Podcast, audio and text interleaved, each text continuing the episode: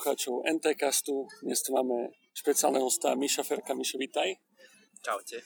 Mišo je herný vývojár v Powerplay štúdiu firme slovenskej hernej. Zároveň je vyštudovaný doktorant z UKačky, čo je teda netypické pre tento podcast možno. A zavolali sme si ho preto, lebo teraz prvý rok predmet o vývoji her, ktorý mal na UKačke už nejaký ten čas, učil aj pre fitkárov, čo je určite že zaujímavé.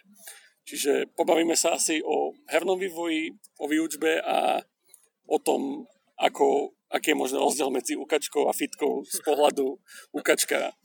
Čiže s tým možno aj začneme, ako bol prvý semester teda na fitke so študentami. Prvý semester veľmi príjemný a v zásade ja som ten predmet už dlhšie ponúkal na fitke a s tým, že samozrejme, že to chvíľu trvalo, procesy na školách sú pomerne pomalé. A e, bol som príjemne prekvapený tým, že teda kvôli nejakému môjmu obmedzenému času som dal kapacitu asi 20 študentov na fitke s tým, že na matfize som vedel, že to bude približne okolo 10 študentov, čiže to som vedel, že to tak zvládnem kapacitne. A milo som bol prekvapený, že keď ako prvýkrát sa otvorilo to prihlasovanie, takže sa prihlásilo na ten predmet skoro 50 študentov, čo bolo super som si hovoril, že však nový predmet, že, že uvidíme, že, že zo pár ľudí sa prihlási. A, takže toto ma príjemne prekvapilo. A e, tým, tým, že teda ja to učím zároveň na matfize aj na fitke, tak, e, tak tie prednášky bývali spoločné, ale trošku je ten predmet iný, že na fitke majú cvičenia a na matfize majú vlastne invited talky, ako keby navrh. A tie, tie cvičenia som teda prvý rok skúšal, tie predtým ani na ukáčke neboli a akože myslím si, že to, že to, veľmi, že to veľmi dobre išlo a bol som, bol som milo prekvapený kvalitou študentov. Ako sa ten predmet oficiálne volá? Oficiálne na fitke sa volá návrh a vývoj počítačových hier a na matfize sa volá tvorba a dizajn počítačových hier. A... Prečo sa volá rôzne? Nepýtaj sa ma. Prečo sa teda volá rôzne? Som ti povedal, že sa ma nemáš dobre, dobre. Chápem, že asi sú za tým nejaké administratívne no. veci. Uh, je to teda pre inžinierov predmet na ano. fitke aj na, na matfize teda. Hej. Teda tam pre magistrov Hej. oficiálne, ale je to teda druhostupňový predmet. Áno. Uh, je to tak, že na matfize je to v zásade trochu voľnejšie, a mal som na tom predmete napriek tomu, že bol teda cieľený primárne na študentov magisterského štúdia, Uh, mal som tam zo pár študentov, čo sa hlásili, že ešte nemali skončené bakalárske štúdium a aj ho absolvovali. Ale to som si na nich všimol, že, že čím sú starší, tak samozrejme tým sú šikovnejší, ale chcel som uh, ja som chcel čo najviac tým ľuďom odovzdať v rámci toho predmetu. A to som si všimol, že čím sú mladší tí ľudia, takže tým ako keby menej tým konceptom chápu a tak ďalej a že že ten predmet je síce úvodný do tvorby hier, ale stavia na strašne veľa ďalšom know-how, ktoré práve by oni mali nabrať v tých, v tých iných predmetoch. A aké sú teda požiadavky, keď už si to načal? Čo by taký človek mal vedieť predtým, než sa vôbec pustí do tvorby hier? No, Alebo do tohto predmetu? No do tohto predmetu mal by vedieť programovať, samozrejme, čo akože je, je očividné, že, že keďže sú tam študenti, čo už sú často skončení bakalári, uh, tak Samozrejme programovať, ideálne by bolo mať základy C Sharpu, keďže celý predmet je primárne o programovaní v Unity. A veľmi pomáhajú tým, tým, že ja tam zabrdám trochu aj do, aj do architektúry engineov a tak ďalej, aby to nebolo iba, že takto sa v engine programuje, ale takto ten engine funguje, mali by ste to vedieť. A, tak e, hodí sa aj nejaké softverové inžinierstvo, čiže návrhové vzory, a, a podobné. O Unity si si vybral sám, alebo ako si sa k tomuto popracoval? v zásade, akože ten predmet na Matfize beží od 2013. a vtedy, vtedy Unity práve akože začínalo byť také veľmi, veľmi populárne a hlavne, hlavne mi išlo o to, aby si ľudia nekodili vlastné enginy. To som robil ja dlhé, dlhé roky a spravil som na e, C++ engine grafickom teda svoju bakalárku, diplomovku a potom aj dizertačku, ale ten engine by bol pre nejaký game development nepoužiteľný. A je to... V zásade potom som zistil, že, že že radšej chcem robiť hry ako enginy a uh, je to ve- vo veľkej, veľkej väčšine prípadov robiť si vlastný engine, keď človek chce robiť hry, je úplná hlúposť.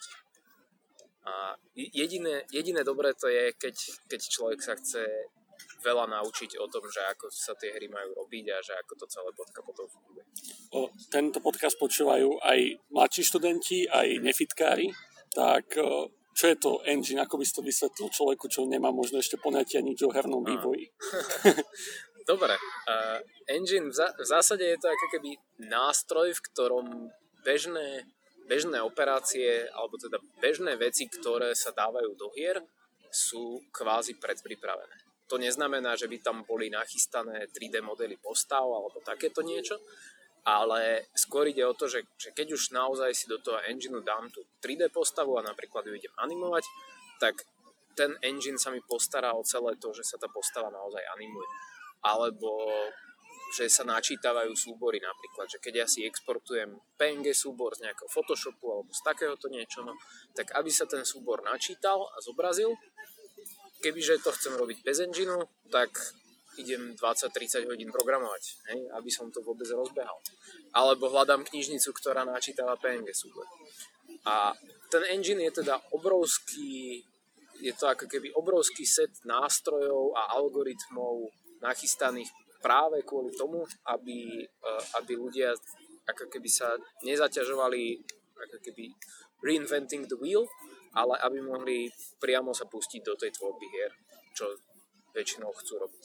A prečo si to teda ty pustil do vývoju engineu? Že bolo to taká zvedavosť? Alebo vtedy si nenašiel žiadny, čo by ti sedel? No, ja som s tým začínal veľmi dávno. Rozmýšľam, že, že ja som sa začínal hrať z OpenGL s tým, že však naučím sa OpenGL, a to je teda grafické API, vďaka ktorému sa dá robiť, uh, sa, sa dá renderovať 3D grafika urychlovaná grafickou kartou. A to som začínal, keď som mal možno 12 rokov, tak nejak, čiže už dávno, tak rok 2002 plus minus. A uh, v, te, v tej dobe Unity myslím si, že ešte neexistovalo, alebo ak existovalo, tak o tom absolútne nikto nevedel. Nie, myslím, že Unity je od 2004, možno 2006, tak nejak. Ale naozaj dlhé, dlhé roky to bol engine, o ktorom veľmi málo ľudí tušilo a ten engine bol v. A e, v tej dobe teda enginy, e, keď boli nejaké napríklad Unreal Engine vtedy už fungoval a, a fičalo na ňom veľa hier, ale e, v zásade zohnať licenciu na Unreal Engine znamenalo, že zaplatiť pár sto tisíc eur v prepočte a za, za to, aby človek ten engine mohol používať. A to je akože, to, to nebolo realistické. A, tak ja som si povedal, že, že OK, že tak akože tuto je OpenGL, viem, že v OpenGL proste, že na tom fičí kopa hier, napríklad v tej dobe Counter-Strike fičal veľmi, takže to beží na OpenGL, tak OK, idem s tým programovať, uvidíme, uvidíme, že ako to pôjde. A, Samozrejme, že, že to nebolo úplne, že idem programovať hry, idem, že skôr to bolo programovanie tej 3D grafiky. A, ale to ma držalo natoľko, že, že som potom išiel študovať na Matfis, kde je odbor, uh, kde je odbor počítačová grafika a geometria, ktorý som nakoniec teda vyštudoval na magisterskom štúdiu. Čiže to vlastne áno, začal som kvôli hrám, ale chytila ma veľmi aj tá 3D grafika a real-time rendering a to ma vlastne udržalo až do skončenia môjho PhD. Toto je také, čo si všímam, aj vlastne ja som sa tak dostal k informatike, že človek sa k tomu častokrát dostane cez tie hry a, a potom ale zistí, že, že to nie je ako, že že je to matematika, tak sám si povedal, že to je proste teda nejaká vektorová a takéto veci. O, ako veľa, veľmi musíš vedieť matematiku, aby si mohol byť herný vývojár, keď si chceš robiť engine a keď si nechceš robiť vlastný engine. Áno.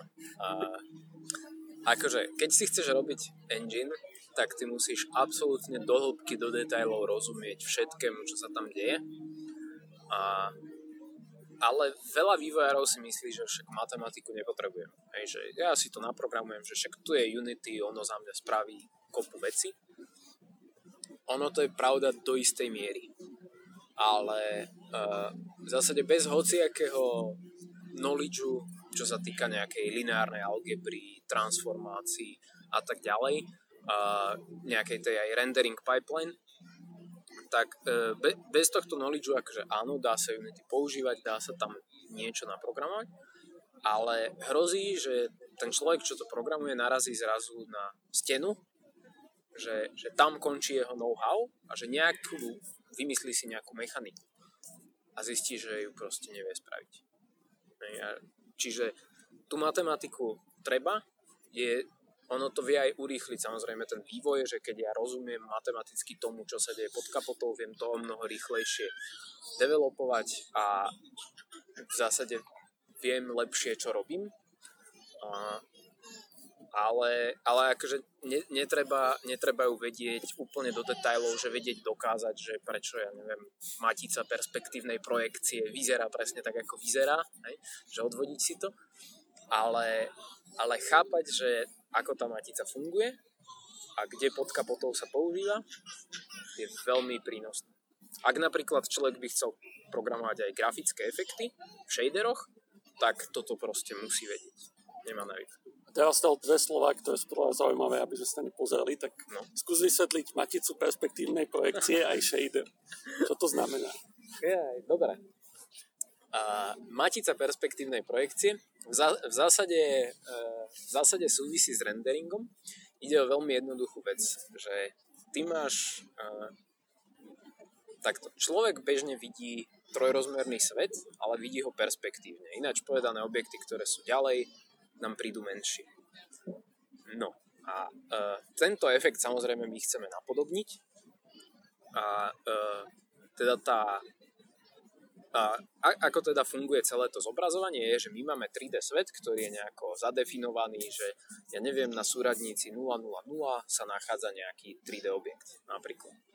A e, tá matica perspektívnej projekcie nám hovorí o tom, že ako sa tento 3D svet, v ktorom teda máme porozkladané nejaké objekty, že ako sa vlastne projikuje, to je slovenské slovo, Projikuje. kontroloval som, áno, a do 2D roviny. A 2D rovina je v zásade už ako keby ten náš displej, na ktorom sa to vo výsledku zobrazuje.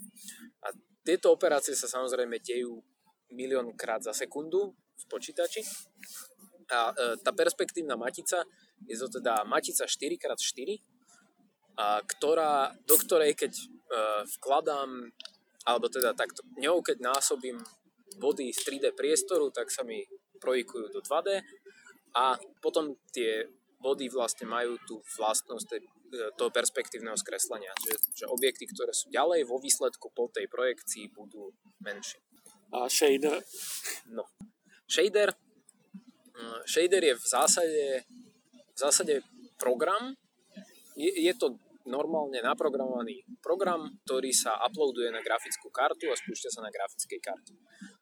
Nie je to teda bežne písaný program v nejakom C Sharpe alebo v C++ alebo v takomto niečom. Je písaný často v špeciálnych, špeciálnych jazykoch, ktoré sa môžu podobať C, aj väčšina sa podobá C, ale tie samotné, samotné ako keby features toho jazyka sú, sú veľmi osekané. Napríklad v shaderoch dynamicky alokovať pamäť nehrozí. Treba ju mať niekde predpripravenú a potom akože dá sa s ňou pracovať, ale alokovať pamäť priamo v shaderi to nejde, lebo je to ako keby priamo architektonické obmedzenie tej grafickej karty, na, ktorom, na ktorej uh, ten shader vlastne pobeží. A čo ti ten shader akože umožňuje? Je nejaký program, čo robí čo? Áno. Shaderov je viacero typov akože asi, asi, naj, asi najjednoduchšie je vysvetliť pixel shader alebo fragment shader. Uh, pixel shader sa to volá v Direct 3D, fragment shader sa to volá v OpenGL. V zásade teda pixel alebo fragment shader slúži na to, že dostane, dostane ako vstup, dostane nejaké obrazové body, alebo teda, že dostane jeden konkrétny pixel a úlohou toho shadera je vypočítať, že akú farbu má mať tento pixel. Veľmi jednoducho. Čiže my vyrenderujeme nejaký, chceme vyrenderovať nejaký 3D objekt a ten 3D objekt po tej projekcii do 2D sa bude, bude ako keby prekrývať niektoré pixely obrazu. A my teraz pre každý ten pixel toho obrazu, ktorý prekrýva, ideme spustiť ten fragment shader. Čiže on môže dostať nejaké vstupy, napríklad, že aká textúra sa tam má použiť. Čiže aký 2D obrázok je ako keby nalepený na ten daný 3D objekt.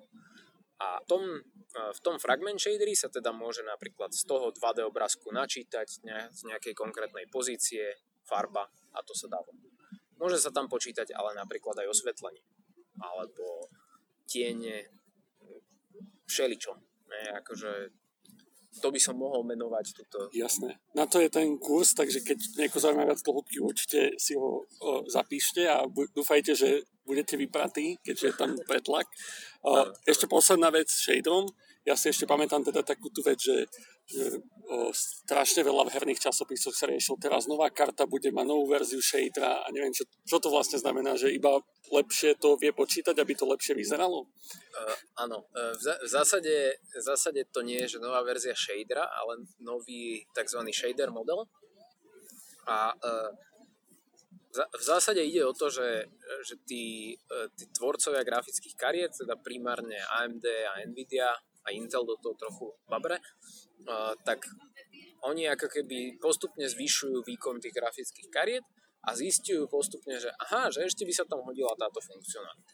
A keď teda príde nová grafická karta, oni vlastne prispôsobia ten hardware tomu, aby sa tam dalo robiť niečo, čo sa predtým nedalo.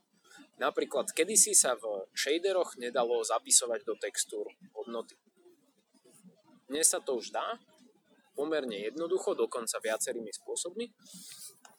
Ale má to samozrejme nejaké stále pravidlá tým, že tie shadery sú stále veľmi obmedzené v porovnaní s programami, čo bežia na CPU. A, e, tak, takže čiže ten shader model je ako keby, že, že set funkcionality, o ktorej tá grafik, ktorú podporuje tá grafická karta zase. A čím, čím akože je novšia tá funkcionalita, tak potom prichádzajú nové a nové algoritmy, že ako napríklad efektívnejšie vypočítavať nejaký konkrétny grafický efekt. Čiže grafickú kartu vlastne mm-hmm. potrebujeme pre 3D. No vlastne, že nie, že potrebujeme, ale ono to na, vďaka tým limitáciám vlastne potom počíta rýchlejšie to, čo potrebujeme počítať. Áno, áno. Presne tak. Na grafickej karte je strašne dôležité to, že ona vie efektívne počítať veci, ktoré sa dajú rozumne paralelizovať. A rozumne paralelizovať sa dá napríklad to, že keď sa mi vyrenderuje nejaká 3D scéna, takže tam mám milióny pixelov, tie pixely alebo vypočítavanie farby tých pixelov môže bežať separátne. Ináč povedané, keď grafická karta má často, že 2000 jadier napríklad, tak 2000 pixelov naraz sa môže vypočítavať, že akú bude mať farbu. Ale a tým, že sa to vypočítava naraz, tak treba rátať s tým, že vlastne ako keby ten jeden fragment shader, ktorý sa vykonáva a počíta farbu toho pixelu, v zásade sa nemôže spoliehať na to, že bežia ešte nejaké iné výpočty na nejakých iných pixloch. Čiže on ako keby je, je uzavretý sám a vidí iba ten jeden pixel, nič viac. Za to potom možno vznikajú artefakty takzvané typické, že nevedia veľmi o sebe, tak keď niečo nie je dobre nakodené, tak potom to aj vidno naozaj vizuálne. Číslo si to predstavujem. A, akože nie skôr, takto, uh, nie, niečo, čo by sa spoliehalo na to, že uh, algoritmus, ktorý by sa spoliehal na to, že, tie, uh, že budeš nejako komunikovať medzi tými fragment shaderami, v zásade nemá šancu fungovať. Hej. Čiže áno, akože človek by ho mohol sa skúsiť naprogramovať, ale výsledok by bol kľudne aj náhodný šum. Hej. No, zavedli sme trošku hlbšie do, do problematiky, možno by som sa vrátil k tomu predmetu. Čo sa tam vlastne človek teda naučí a mm-hmm. teda bavili sme sa hlavne o tom, že je to Unity a ako sú tie veci aplikovateľné mimo Unity z toho, čo sa tam naučí. Mm-hmm. Dobre. Uh, hej, je to primárne o Unity, ale uh, ja sa snažím, ja sa snažím tie prednášky štruktúrovať tak, uh, aby, aby ten knowledge, ktorý si študenti odnesú, aby bol použiteľný bez ohľadu na engine. Ináč povedané, uh, delím tie prednášky ako keby na dve časti. Prvá časť je taká teoretická ten základ, to, ako to funguje vo všetkých enginoch, alebo kebyže si chcú oni sami programovať engine, takže ako to bude fungovať aj v ich engine. Keď to tak nebude fungovať, tak budú dlhé roky to vyvíjať a potom zistia, že aha, že vlastne by to malo tak fungovať. A, a druhá časť prednášky, čiže toto je prvá časť prednášky teoretická a druhá časť prednášky je praktická, kde všetky tie koncepty, ktoré v teórii porozprávam, potom idem ukazovať, že ako sa s tým pracuje v Unity. A, čiže pre, pre mňa je to veľmi dôležité a akože malo by byť aj pre študentov, že, že nech oni neodídu z toho predmetu s tým, že viem programovať v Unity, ale viem programovať v Unity a teoreticky sa viem prispôsobiť na hociaký iný engine. Lebo Unity, áno, teraz veľmi fičí, je to najrozšírenejší engine a tak ďalej a má rozumnú konkurenciu, Unreal Engine a napríklad veľa game developerských firiem používa vlastné engine. Väčšinou tie väčšie, ale a čo teda konkrétne, keby také hlavné ob- okruhy znalostí vieš vymenovať? Hlavné okruhy, takže je tam samozrejme je tam úvod aj do game designu na začiatku, aby, aby študenti nejako chápali, že prečo, prečo niektoré veci sú v hrách a ako by mali oni nadizajnovať zábavnú hru alebo hru, ktorá akože zabaví alebo osloví nejaké konkrétne publikum. A to sú veľmi úvodné prednášky. A v zásade jedna až dve. A e, potom, e, potom je tam teda samozrejme nejaký úvod do toho Unity. To je jedna prednáška, ktorá nie je moc teoretická. To je také, že preklikáme si celé Unity, aby, aby ľudia videli e, rôzne akože tie, tie features, čo tam je, že, že ako si môžu importovať 3D modely, ako dizajnovať levely a tak ďalej. Čiže to je, to je taká veľmi praktická. A potom je nejaký krátky úvod do toho, že ako sa v Unity programuje. Čiže nejaký ten overview toho C-Sharpu a, a že ako, ako v Unity vlastne vytvárať funkcionalitu. A potom sa ide už na tie, na tie všeobecnejšie témy. A všeobecnejšie témy sú, je tam napríklad fyzikálne, fyzikálne enginy. Že každý herný engine má v sebe nejaký grafický alebo renderovací engine a má v sebe aj nejaký fyzikálny engine. A to, že ako teda fyzikálny engine funguje, prečo funguje a čo sú nejaké obmedzenia. Tie obmedzenia napríklad to je šialene dôležité pre človeka vedieť, lebo bežne sa stáva, že človek neznalý fyzikálnych engineov môže, môže spraviť hru, kde akože bude strieľať nejaké projektily a zrazu mu projektily budú lietať cez steny. A nebude vedieť prečo, lebo nevie tie obmedzenia fyzikálnych engine. Potom je tam teda nejaké, nejaké intro práve aj do toho renderingu, čiže ako, ako z tej 3D scény vzniká ten 2D obraz a ako sa to napája celé na Unity. Až do shaderov úplne nezachádzam, iba hovorím, že toto sú shadery. Ak chcete vedieť viac, tu máte 7 kníh, každá má 1000 strán, naštudujte si.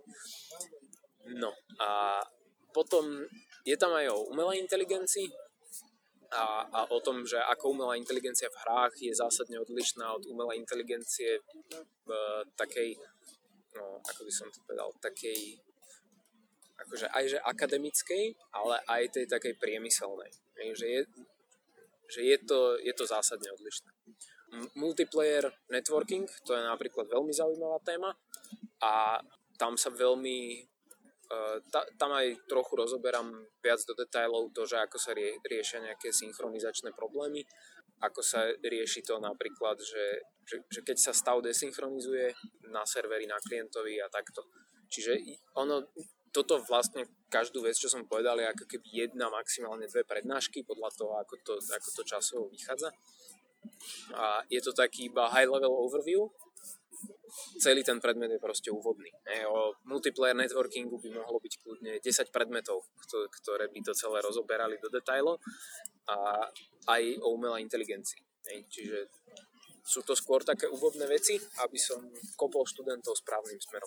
Na fitke teda je tam aj čas cvičeniami uh-huh. a mal to prvýkrát, tak ano. možno povedz, že čo ste tam riešili tento semester a čo plánuješ zmeniť do budúcna, lebo uh-huh. väčšinou človeka napadne veľa vecí, čo ano. sa dá robiť inak. A te, teraz e, povedal som si, že, že v, tých, v tých prednáškach, že pomerne málo game designu a že, že hodil by sa do cvičení, hodilo by sa do cvičení mať viac game design. A, čiže v zásade prvé cvičenia, prvé myslím 3 alebo 4, boli o tom, aby ľudia sa naučili, naučili analyzovať hry. Čiže bolo to veľmi jednoduché, zober, zober si nejakú uh, zober si nejakú hru, ktorá ťa strašne baví a rozmýšľaj, že čo ťa na nej baví. A potom rozmýšľaj, že čo ťa na nej nebaví, čo ti na nej vadí a tak ďalej. A kľúčové je dopracovať sa s tými ľuďmi k tomu, že aj to, čo ich na tej hre nebaví, alebo je tam proste nejako pre nich otravné, alebo takto, že má nejaký zmysel. A že, že je nejaký dôvod, prečo to tam je. Nie vždy, ale asi vo väčšine prípadov áno. Áno, väčšinou pri, pri tvorbe hier a ako keby pri tom, že, že máš držať nejaký fokus, sa, sa robí to, že, že ak ty si nevieš rozumne odôvodniť, že prečo by niečo malo byť v hre, to je nejaká feature, nejaký item, to je jedno. Takže keď ty si to nevieš dostatočne dobre odôvodniť, tak to tam proste nejde. Čiže všetko by malo mať nejaký svoj účel, prečo to v tej hre je. Stáva sa určite na veľkých projektoch, že niekedy sa niekde niečo zabudne a nevravím, že, že buggy alebo to, že v Skyrime vie kôň akože liesť ľubovoľným kopcom do hora, hej, že, že, to je akože, že, že to tam developeri chceli, hej, ale oni to tam skôr nechali, pretože sa sústredili na iné veci. Ja si pamätám, neviem, či to bol Deus Ex nový alebo nejaká iná hra, kde som čítal rozhovor s nejakým vývojárom mm. a, a akože ja som bol trošku som niekedy nahnevaný na tieto stealth hry, že oni majú takú tendenciu, že dajú ti možnosť, že však kľudne keď chceš, tak chodia vystrieľaj. Toto sa týka hitmana všetkého, no. ale konečnom dôsledku ťa za to strašne penalizujú, keď tak ideš až do takého bodu, že vlastne to nevieš dohrať tú hru, ak takto ideš od začiatku niekedy. To je podľa teba tiež zámer, alebo... Lebo on to tak popísal, že hej, že my sme chceli ľudí prinútiť, aby hrali stealthom, ale potom, že prečo, prečo by si v tom game designe umožnil aj iný štýl hry, ak ho chceš prinútiť istým stealthom. A bol to Deus Ex? Nie, nie som si istý, nie som okay. si istý, fakt, že možno sa milím. Dobre. Proste ale takýto typ je Hitman, Deus Ex je ano, jednoducho, ano. že primárne je ísť e, nepozorovanie. V, v zásade hráči majú rôzne motivácie, prečo hrajú hry. Je o tom aj celkom pekný research, že, že čo je nejakých 12, dalo by sa povedať, že základných motivátorov, čo, čo motivujú hráčov hrať hry, a, alebo že čo ich drží a zabáva v hre. A uh, v Deus Ex, uh, budem to brať ako príklad, lebo okay. tie, tie hry som hral, tak akože celkom, celkom sa v nich orientujem. Uh, tak Deus Ex je práve o tom, že, že oni ti dajú k dispozícii, že tu máš 10-15 rôznych systémov, hej, že môžeš hackovať, môžeš robiť ten stealth, môžeš ísť, môžeš ísť v zásade tou, akože tou uh, tou bojovou cestou, že všetkých vystrieľať, hej, môžeš ísť tou non-lethal cestou, že OK, že nebudeš ich strieľať, ale iba ich omráčiš a tak ďalej. A oni to robia práve kvôli tomu, že ten hráč, že on si vlastne vyberie. Hej. Že človeka, OK, baví ho Deus Ex, Možno ho baví šialene stealth. Ja som ten prípad hráča, čo akože naozaj ide, že, že keď, keď sa mi nepodarilo, že, ne, že, že ma niekto zbadal v Deus Ex, tak celý level od znovu. Hej, to, proste, to nemohlo byť. Ale že, že sú hráči, ktorí, ktorí proste chcú mať tu ako keby tú power fantasy, hej, že, že ja som proste brutálny Rambo a idem sa cez to všetko prestrieľať. Hej. A čiže je to v zásade o tom, že, že spraviť tú hru zábavnú a prístupnú pre širšie publikum ľudí, čo Deus Ex podľa mňa spravil vynikajúco. Samozrejme, že, že toto nie sú jediné, akože jediné dôvody, ale uh, keď už aj, aj Deus Ex je veľmi, veľmi o tom, akože, uh, akože dosť je aj filozoficky, čo sa týka toho, že OK, že keď ľudia začnú mať nejaké one, mechanické upgrady svojho tela a tak ďalej, takže aký to bude mať vplyv na spoločnosť a na tých ľudí a tak ďalej. Ale že, že keď, už, keď už ideš do tejto témy, hej, tak prvá vec, čo ti napadne, je, že tak OK, hej, tak proste spravím človeka, ktorý namiesto ruky má raketomet. Hej. A už potom očakáva, že, že to v tej hre bude. Hej. čiže, čiže všetko to má svoje dôvody a väčšinou, uh, väčšinou je tých dôvodov naozaj viacero. Že keby som prešiel týmito cvikami, že asi by som k tomu dospel sám, alebo by som ma k tomu doviedol, čo ďalej tam potom tí ľudia sa naučia.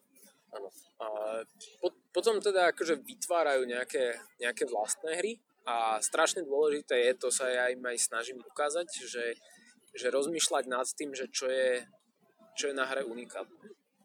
Pozor, unikátne neznamená dobré, lebo môže byť aj, že niečo je unikátne zlé a potom akože hráči to neocenia. A, čiže v zásade ide o to, že, že aj pri analýze tých hier, že čo je unikátne dobré na napríklad tom Deus Ex. Hej, že to by človek mal vedieť nejakou rozumnou analýzou zistiť, že aha, že OK, že možno to rozoberá zaujímavý pohľad na spoločnosť, neviem čo, alebo tam môžeš byť Terminátor a strelať sa cez hordy nepriateľov. A, e, čiže potom oni vlastne aj na cvikách vymýšľajú svoje hry a ide o to dostať ich, e, dostať ich do toho, aby na ich hre, ktorú vymyslia, bolo niečo unikátne dobré, čo by mohlo vo výsledku prilákať hráčov. Lebo v dnešnom šialene preplnenom trhu hier je, je ako keby toto, e, my to nazývame v biznise, že unique selling points, čiže čo sú nejaké, e, čo sú nejaké veci, ktoré presvedčia hráča, aby si hru kúpil. A to ja sa snažím e, študentom nejako dostať do hlavy. Aspoň sa nad tým zamýšľať, a, lebo veľa začiatočníkov to, to nerobí a ja som spadol do, do, tejto, do tejto pasce a a ako si spadol do tejto pasce? Vieš ja, ja, som, ja som robil startup, uh, s kamarátmi sme mali startup, uh, ktorý za, v zásade s jedným ešte uh, kolegom sme asi dva roky, necelé dva roky sme robili full time, sme vyvíjali hru a uh, práve to, že, že na začiatku sme sa až tak nezamýšľali nad tým, že čo sú nejaké tie unique selling points, že ako to budeme hráčom predávať a tak ďalej, a je to, je to jeden z dôvodov, opäť akože tých dôvodov je stovka, možno tisícka, že, že prečo to šialene nevyšlo a firma momentálne sa likviduje. A, ale ale v, v zásade v zásade ja už by som nešiel vyvíjať hru, ktorá nemá unique selling point. A čo to bolo za hru, ak môžeš povedať teda? A bola to, dá sa ináč aj zahrať online, takže nakoniec sme si povedali, že dáme ju zadarmo von, že, že aspoň niečo. Okay. A hra sa volá Space Tris, je to taká 2D vesmírna strieľačka, kde e, máš pohľad z hora na svoju vesmírnu loď a tú vesmírnu loď si môžeš stavať z blokov a ísť sa strieľať s nepriateľmi. Čiže, čiže si ju poskladáš na štýl Lega, čiže sem tam si pripojíš nejakú zbraň, inde si pripojíš motor, nejaké generátory a tak ďalej a letíš vesmírom a strieľaš sa s nepriateľmi. No to znie akože pomerne unikátne. Áno, a, ale a, akože nie je. Nie. je, je, je kopa podobných hier, aj 2D, my sme to teda robili v 2D, sú aj, sú aj 3D podobné hry, napríklad od uh, českého štúdia je uh, Space Engineers, to je v zásade, že staviaš si 3D vesmírnu loď, potom s ňou lietaš. Aj Pixel Federation má teraz už uh, mŕtvý a neúspešný projekt Galactic Junk League, čo bolo, že staviaš si svoju vesmírnu loď v 3D a potom v aréne 5v5 alebo 6v6 sa strieľate navzájom s tými postavenými lodičkami. Keď nemám už taký prehľad, takže... hej, hej, hej. Áno, znie to unikátne, prekvapivo nie a v zásade počas vývoja sa nám stávalo, že, že fakt, že každý nejaký raz za mesiac, raz za dva mesiace sme našli ďalšiu hru, čo to robí. A akože až sme boli prekvapení, že, že, že keď sme do toho išli, tak sme si vravili, že OK, že tu je nejaká jedna, dve hry ako konkurencia a zrazu, zrazu akože ich bolo veľa. To mi pripomína trošku akože všeobecne problém študentov, že aj keď idú robiť výskum alebo hocičo, tak si povedia, že aha, super, mám myšlienku, poďme to skúmať a nespravia si proste presne taký ten prieskum poriadne a zrazu zistia, že už to je 20 rokov vyskúmané. Hej, no, to, to sa stáva, no. A... Ale naučil sa to teda tou ťažšou cestou? Áno, áno. No. Nie, re, reálne akože, že, že teraz kebyže idem robiť hru uh, na vlastnú pesť, tak, tak akože začínal by som veľmi intenzívnym market researchom hľadal by som dieru na trhu. A jeden múdry človek povedal, že, že, je lepšie, že je lepšie najprv nájsť trh a potom preň vytvárať produkt, ako mať produkt a pre ten produkt hľadať trh. Hej. A, čiže, čiže išiel by som hľadať market. Hej, a to je, že, že možno by to nebola zábavná robota, možno by to trvalo 4 mesiace sa hrabania po celom markete a robenie si excelovských tabuliek a dátová analýza toho, že čo by akože, že, že kde by tá diera na trhu mohla byť, že kde sú možno nejakí hráči, ktorí, akože, uh, ktorí nedostávajú to, čo by mohli. Ale, ale v dnešnej dobe treba fakt akože treba vytrčať z davu, lebo ináč tvoja hra sa stratí v mori iných. Toto teda učíš aj tých svojich študentov a keďže je to proste jednosemestrový predmet, zrejme tam ne, nejdu tvoriť nejakú super komplikovanú hru. Čo teda sú tie také nápady a aké možno z tohto semestra tam vypadli pre teba zaujímavé veci? No, z tohto semestra jeden, jeden celkom, celkom dobrý nápad, uh, to mali dvaja študenti, to bol tímový projekt, že ho robili spolu, že v zásade máš 3D nejaký level a v ňom máš objekty, a, ktoré môžu byť často že pripevnené o stenu, alebo to môžu byť klasické nejaké boxy, ktoré, ktoré akože môžeš nimi tlačiť a tak ďalej. A, hra mala byť uh, puzzle hra, kde ty vieš tieto rôzne objekty, či už sú pohyblivé alebo nie, vieš zmagnetizovať. Buď kladným nábojom alebo záporným a keď napríklad teda akože máš dva uh, kladne nabité objekty pri sebe, tak sa začnú odpudzovať. Hej? Čiže to je taký zaujímavý puzzle, kde ty akože si rozostavíš nejaké objekty a potom pomeníš tie náboje a zrazu to môže, zrazu to môže nejaký objekt s tým, že ho teda niečo silno odpudzuje, proste vystreliť niekam durchom cez leva. A, a tým, tým akože vlastne progresovať. Čiže takáto 3D puzzle uh, trochu aj platformer hra. A veľmi zaujímavý nápad to bol. Chalani to aj spravili, že, že celkom, celkom podľa mňa použiteľná hra to bola, ale chýbal tomu veľmi ten polish a to, ako sa s tými nábojmi pracovalo, bolo také, že také, také nemotorné. Že, že je, je akože, podľa mňa by to vedelo, kebyže to je veľmi dobre spracované, tak by to vedelo konkurovať takým hrám ako je Portal a podobné. Hej, že takéto... To sa zaujímalo.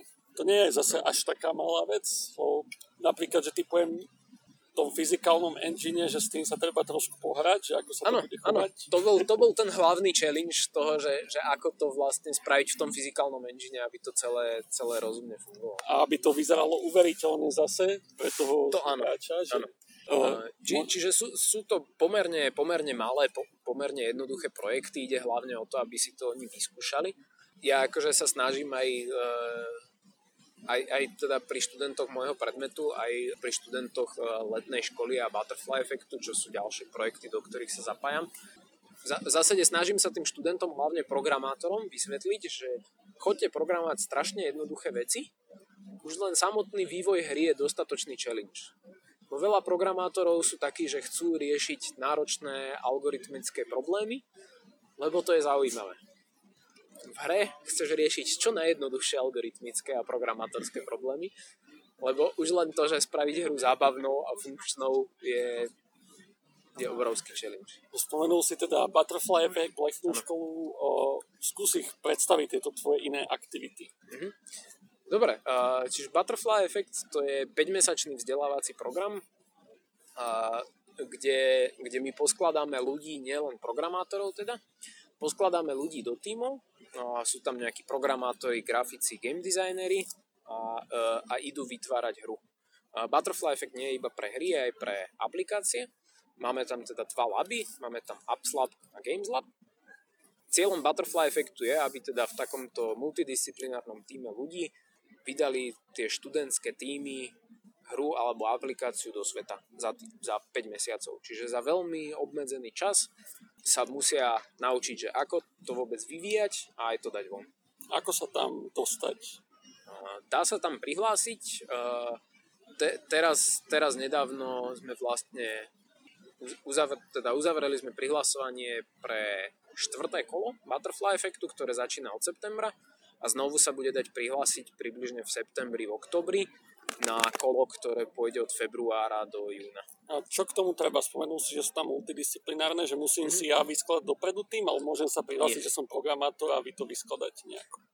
I, iba sa ty prihlásiš s tým, že si vyberieš, že čo je nejaká tvoja rola, čiže za hry je tam, že game designer, programátor, grafik a pošleš nejaké CV, portfólio a, e, a my potom skladáme tie týmy. Čiže my pozeráme, že, že, že ktorí ľudia by sa k sebe hodili, či už skillovo, alebo aj nejako osobnostne a, a vytvárame teda samozrejme menšie týmy, väčšinou, že 5 až 8 ľudí približne. A, a Aký je tam pretlak? Lebo napríklad na tom tvojom predmete bol celkom, že 50-50 šance, že sa dostanú, že na tento butterfly, že... No, a akože nemám presné čísla teraz z posledného ročníka, ale je to, berieme okolo 40% ľudí približne. Čiže... Čiže tak, lepšie už niečo mať za sebou. Akože, že... Áno, áno. To, toto je dôležité, že butterfly efekt nie je pre začiatočníkov. Že keď akože niekto chce byť herný grafik, povedzme, že chce, ja neviem čo, robiť 3D grafiku, v živote neotvoril nejaké 3D Studio Max alebo Blender alebo takéto niečo, tak akože Butterfly Effect nie je pre To typujem, že je letná škola, ale možno sa mýlim. uh, letná škola, uh, to je teda oficiálny názov je Summer Game Dev. Okay. Uh, to je podobné ako Butterfly Effect, trvá to iba 5 týždňov okay. a je to počas leta, preto letná škola. A práve ináč prebieha, a štvrtý ročník prebieha momentálne. Tam je to, že že za 5 týždňov majú ľudia vytvoriť niečo, nemusia to vydať, za 5 týždňov to by ani nebolo reálne? A tam v zásade berieme takmer všetkých a momentálne máme kapacitu 20 ľudí. S tým, že kebyže sa prihlási rapidne viac, tak samozrejme by sme museli vyberať, aby my sme to nejako kapacitne zvládali, mentoring a tak ďalej. A, ale teraz to myslím bolo úplne presne, že, že možno, že, že 22 ľudí sa prihlásilo, tak nie. Tak dúfam, že po tomto podcaste budúci rok budete mať pretlak, aby ste museli vyberať. Áno, áno. dúfam v to. Uh, celkovo to vyzerá, že sa venuješ tomu vzdelávaniu dosť akože veľa času dosť aktívne. Ako si sa vôbec k tomu dostal? Určite to bolo tým môjim PhD štúdiom na Matfize uh, s tým, že že ja som teda začal v 2012 PhD a samozrejme, že každý, každý doktorant dostane nejaké predmety, ktoré má učiť. A ja som si tak hovoril, že no, že OK, že super, že, že zaujímavé predmety a že to učenie, že mal som pocit, že mi to celkom ide kto vie, môžeme sa spýtať študentov, ktorý, ktorých som vtedy učil. Nezbierate feedback na ukačke? A zberáme feedback. Nie, mal som feedbacky, som mal dobre. My máme anketu na Matfize a akože cel, celkom, celkom ju ľudia vyplňajú a dobré feedbacky som tam mal celkom. Ten prvý rok to som učil, myslím, nejaké programovanie v Java a návrhové vzory a potom nejakú tvorbu internetových aplikácií, nejaké PHP, JavaScript a tak ďalej.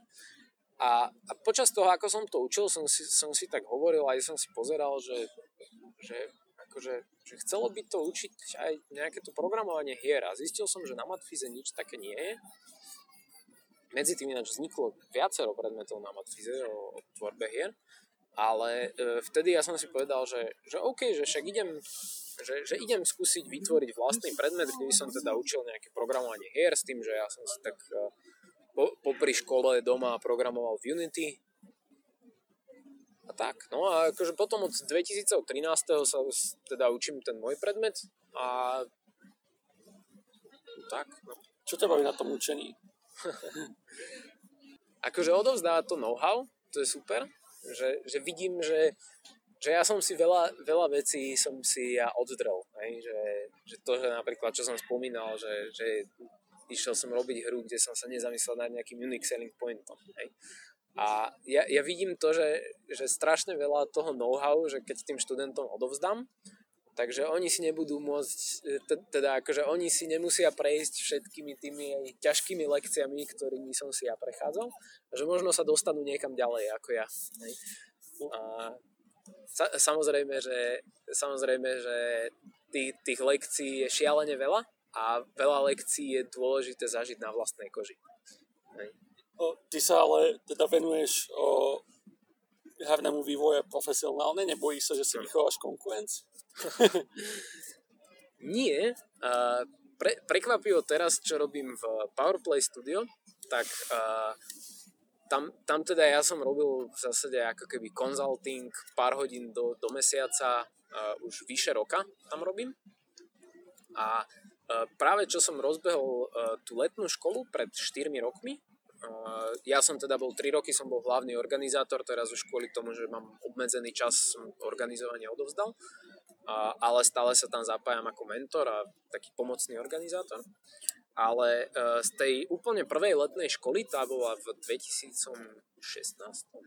hej, v 2016, tak dvaja študenti odtiaľ momentálne pracujú v Powerplay Studio s tým, že ja som tam teda došiel, že á, že vítajte, že, že my sa poznáme.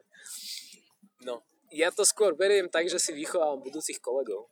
Že, že nie, že konkurenciu, a stále, stále ja pred mojimi študentami mám niekoľko rokov náskok praxe, takže, takže hráme na inej úrovni, dalo by sa povedať. Ale, ale ja, ja chcem, aby ten, ten game development business na Slovensku rástol, lebo tu je obrovský potenciál na to.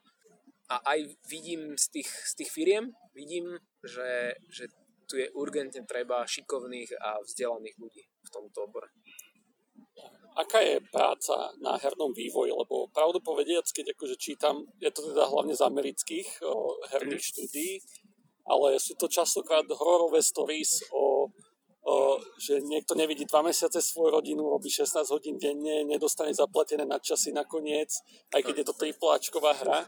O, aké to je na Slovensku? Uh, akože nevidím do tých firiem až, až tak. Do PowerPlay Studio teda vidím, tam ti môžem povedať, že, že áno, sem tam boli akože náročné, že deadliny, že treba aj dlhšie zostať a tak ďalej. Nebolo to ani zďaleka takto, že, že dva mesiace proste nevidíš rodinu a, a takto. A ke, kebyže, kebyže mne niekto povie, že počuj, že teraz tu rob 14 hodín denne mesiac, tak sa zdvihnem a odídem. To je akože v, zásade akože ja som mal uh, ja, ja som si aj po tom Space Trise, keď to akože išlo fakt zle, tak ja som mal taký, že, že ľahký až stredný burnout a akože viem, že kvôli robote sa nenechám zničiť. A, čiže to je v Powerplay Studio uh, vidím, že, že ako oni na tom makajú, aby sa, aby sa ľudia mali lepšie.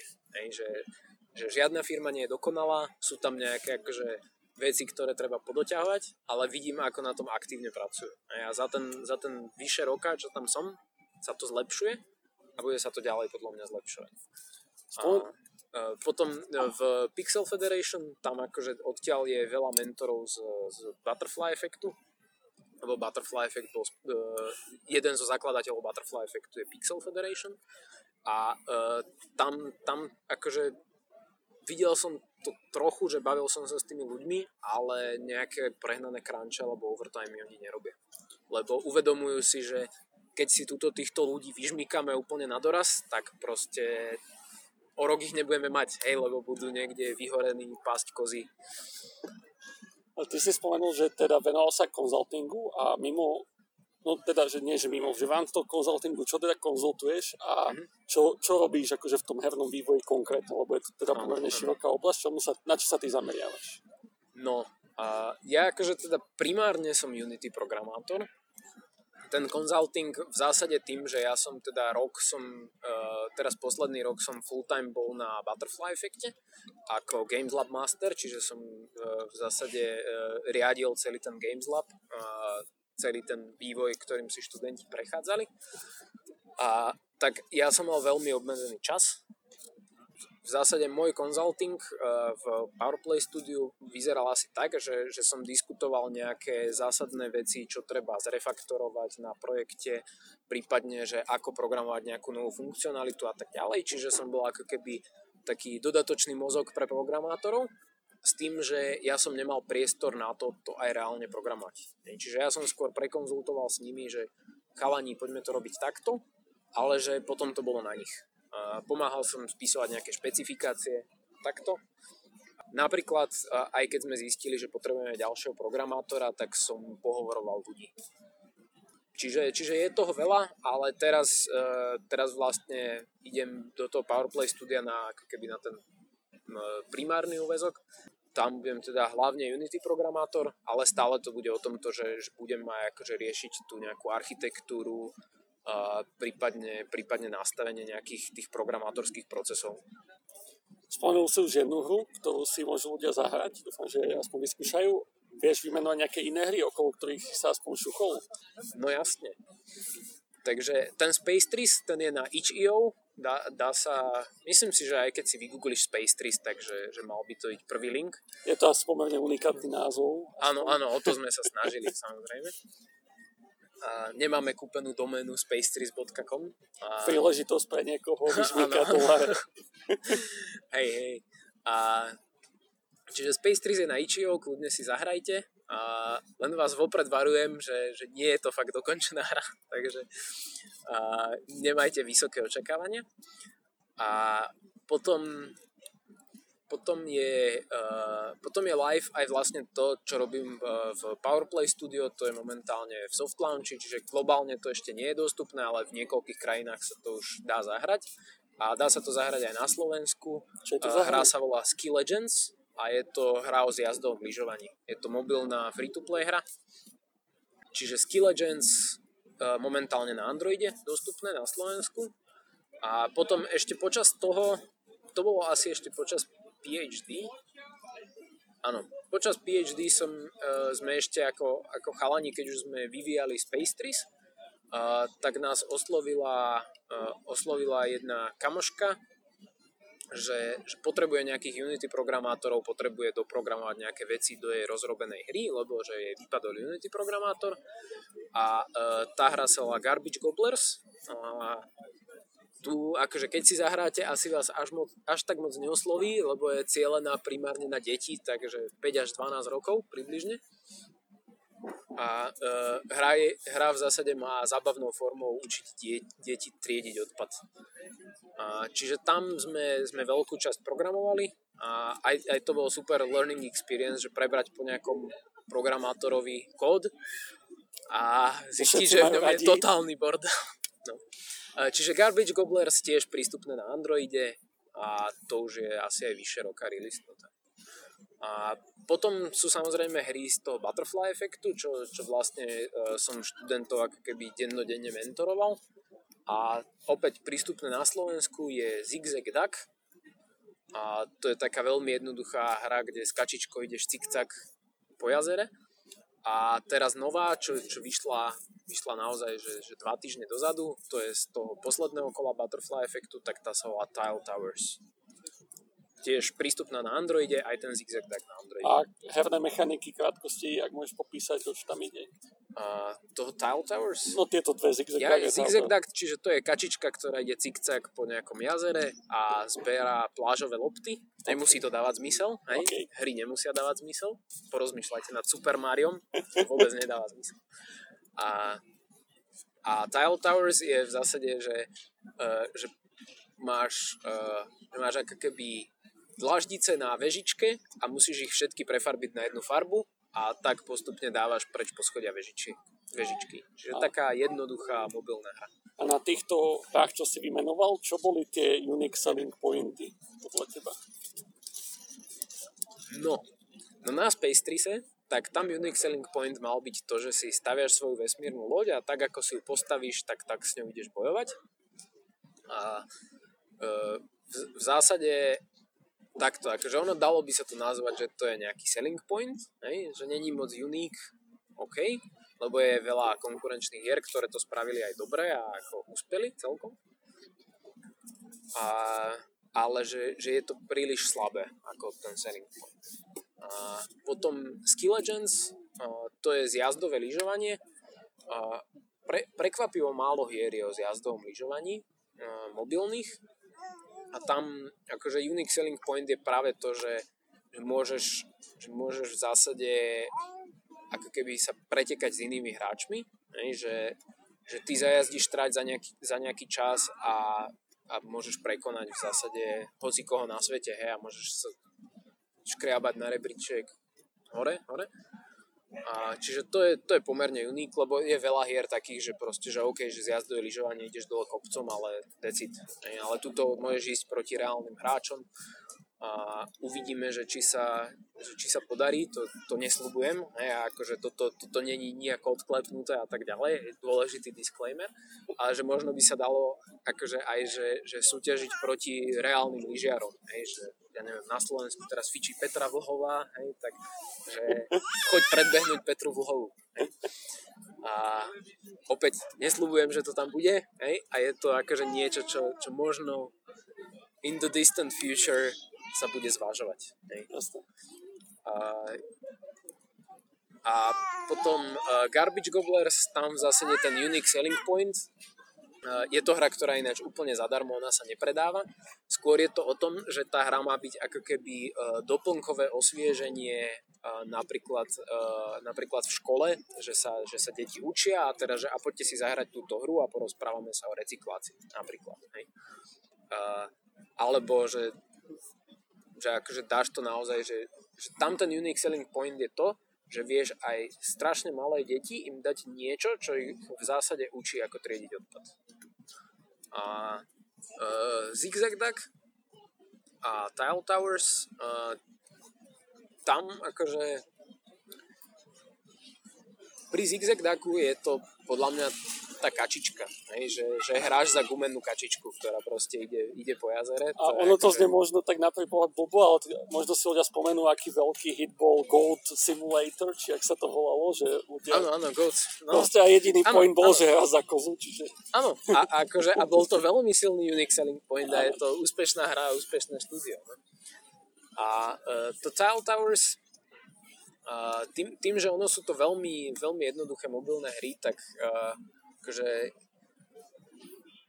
že tam, tam v zásade, že ako keby ten unique selling point nie je taký priamo viditeľný, to je aj pri tom zigzag daku, ale že tam je, tam je strašne dôležité, že tá hra musí byť chytlavá. A to si myslím, že na Tile Towers sa podarilo, že, že je to, že, že ty hráš, je to pomerne, pomerne náročná hra, ale ty hráš a vždy keď, vždy keď prehráš, tak je to proste, že no nie, teraz to už spravím lepšie. Hej, a ideš hrať znovu. Že proste, že je to také chytlavé. Že, že tie, tie mechaniky, akože napríklad to, že teda prefarbuješ jednotlivé, jednotlivé uh, tie ako keby dláždice na, na vežičke, uh, že, že to sme moc nenašli nejaké konkurenčné hry. A, uh, čiže, čiže to je unique. Hej? Je to čiastočne aj selling point, lebo je to niečo, čo keď ľudia uvidia na tých screenshotoch, tak kvôli tomu si oni idú zahrať tú a, e, ale tá chytlavosť je strašne dôležitá. Aj pri tom zigzag daku tá chytlavosť bola podľa mňa celkom, celkom dobrá. Dám takú menšiu odbočku a vrátim sa možno k začiatku, že študoval si teda na Matvize na ukáčke. Pamätáš si ešte, že ako si sa rozhodoval, kam pôjdeš študovať a čo?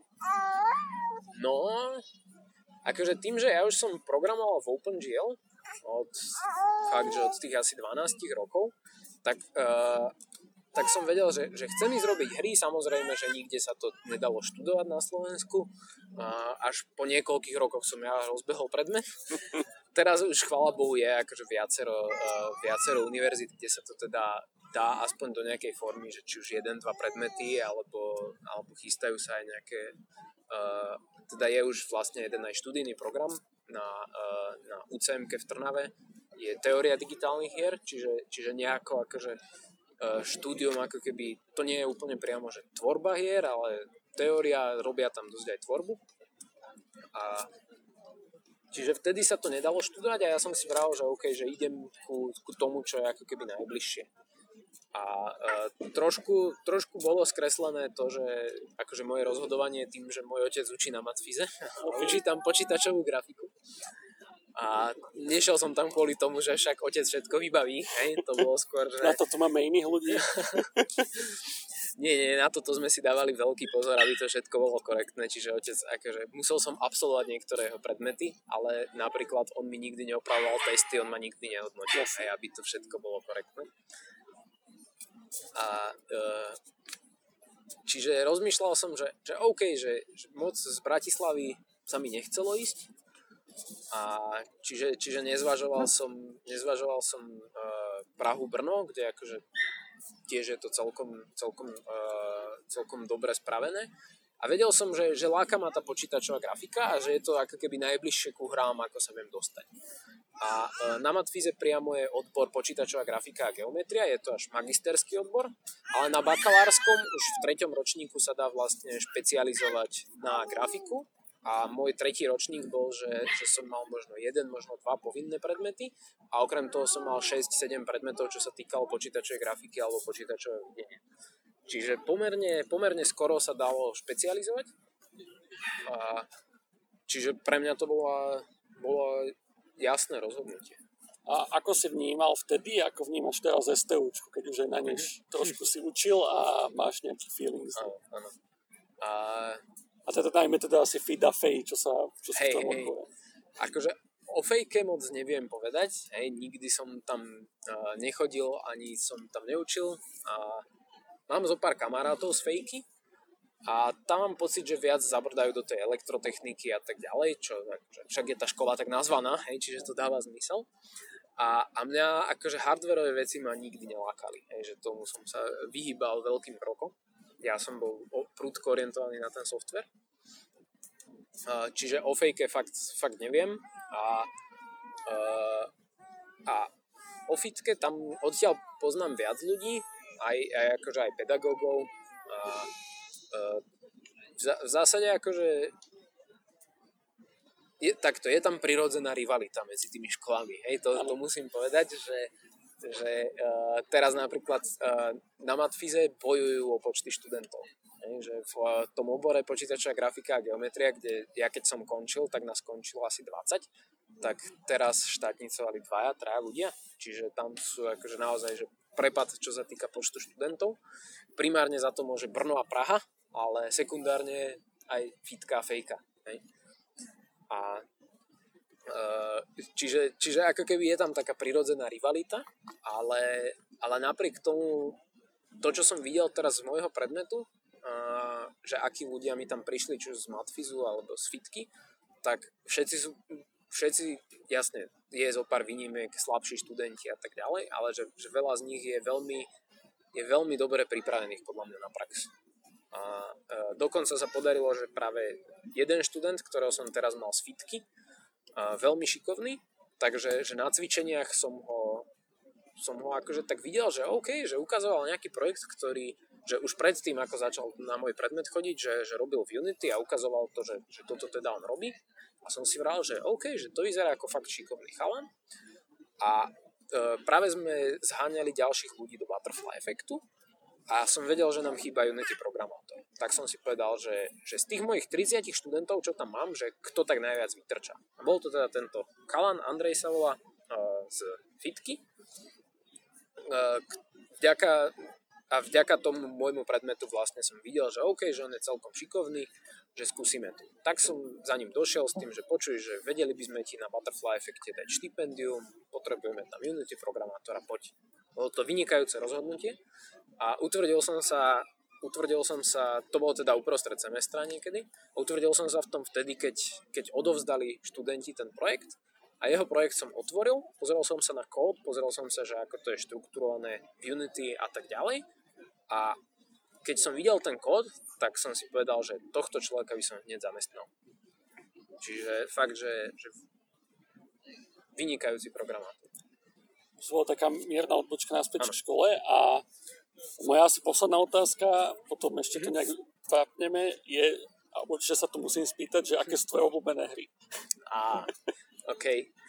Uh, vieš čo, ja, ja už som akože tro, trošku som, trošku som zdegenerovaný tým, že, že, že veľa že, že veľa hier hrám ako keby kvôli tomu, že market researchu. A, uh, ale akože ten Deus Ex napríklad, to si celkom dobre trafilo, že to som s výnimkou Deus Exu dvojky, to bol Invisible War, o, o, o tom nikto nevie, že tá hra existuje. Ja viem, ja som hral a bavilo ma dokonca. Fakt? Dobre, ja som to skúsil hrať asi 15 minút, potom som to vypol a to, to je v zásade jediná Deus Ex hra, ktorú som proste skipol umyselne a podľa reviews viem, že som, akože, že som oveľa vraj neprišiel. Nebolo to najlepšie, ale najhoršie. Že proste okay, bolo to okay, fajn. no. Nie, ale, ale akože Deus Ex jednotka to bolo fakt, že zázrak. A potom aj ten Human Revolution bol super.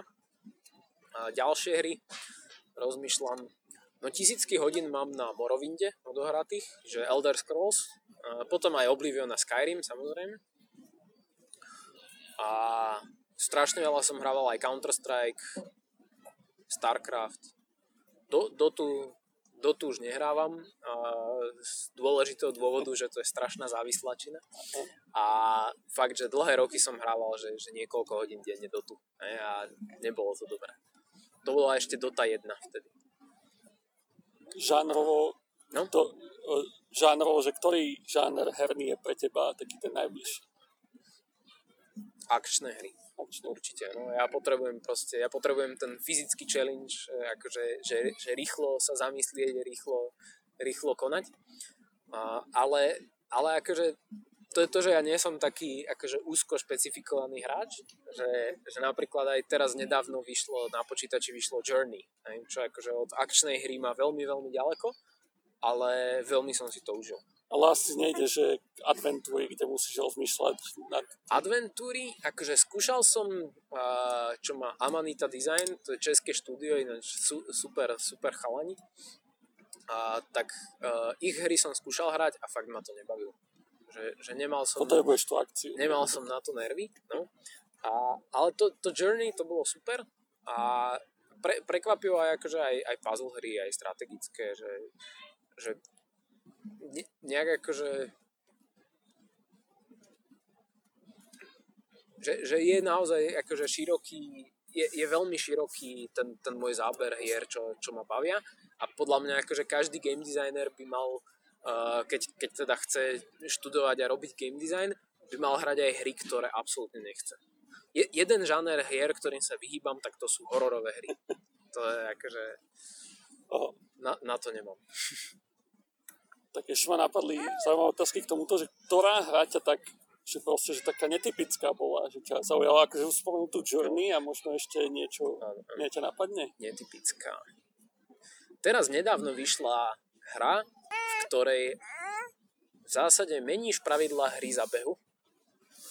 Volá sa Baba is You a je to vynikajúca puzzle hra. A taká akože doslova, že mind bending. A to je akože také čo, čo v poslednom čase akože na mne zanechalo veľ, veľmi do, akože silný impression.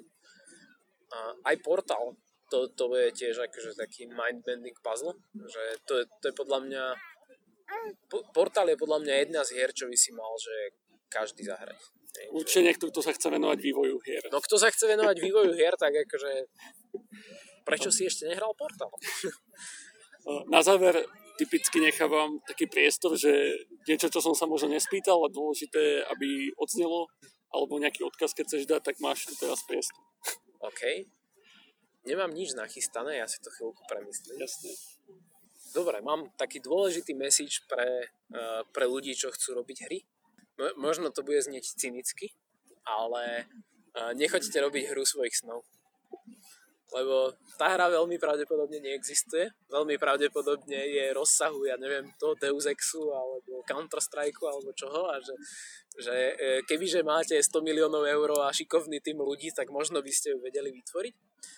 A, ale ke, keď sa tomu chcete venovať, chodte robiť čo najjednoduchšie hry a postupne, postupne robte zložitejšie a zložitejšie. Podľa mňa už akože za, začať s tým, že, že nová hra, samozrejme, treba myslieť na tie unique selling points, ale nová hra, nech to je jednoduchšie ako Pac-Man. Tá prvá. A napríklad pri, čo to, Angry Birds, to bola 54. hra toho štúdia a to štúdio si povedalo, že OK, že keď tá, že, že ešte skúsime zo pár hier a keď to nevíde, tak sme skrachovali a koniec. Hej? A zrazu jeden arťák z toho štúdia načmaral nejakého vtáčika na, na papier hej? A, a zrazu bol Angry Birds. Čiže nevzdávať a, a nechoďte robiť MMORPG. lebo, lebo nespravíte MMORPG. Super, ďakujem, že si tu bol. A ja ďakujem. Pre poslucháčov, ak ste študenti Matfizu alebo Fitky a zaujíma vás herný vývoj, tak určite si minimálne pozrite Mišov predmet, alebo si ho aspoň zastavte niekde na chodbe, keď sa tam vyskytuje a možno s ním prehoďte pár slov, keď vás to zaujíma. Ďakujeme, do počutia. Čaute.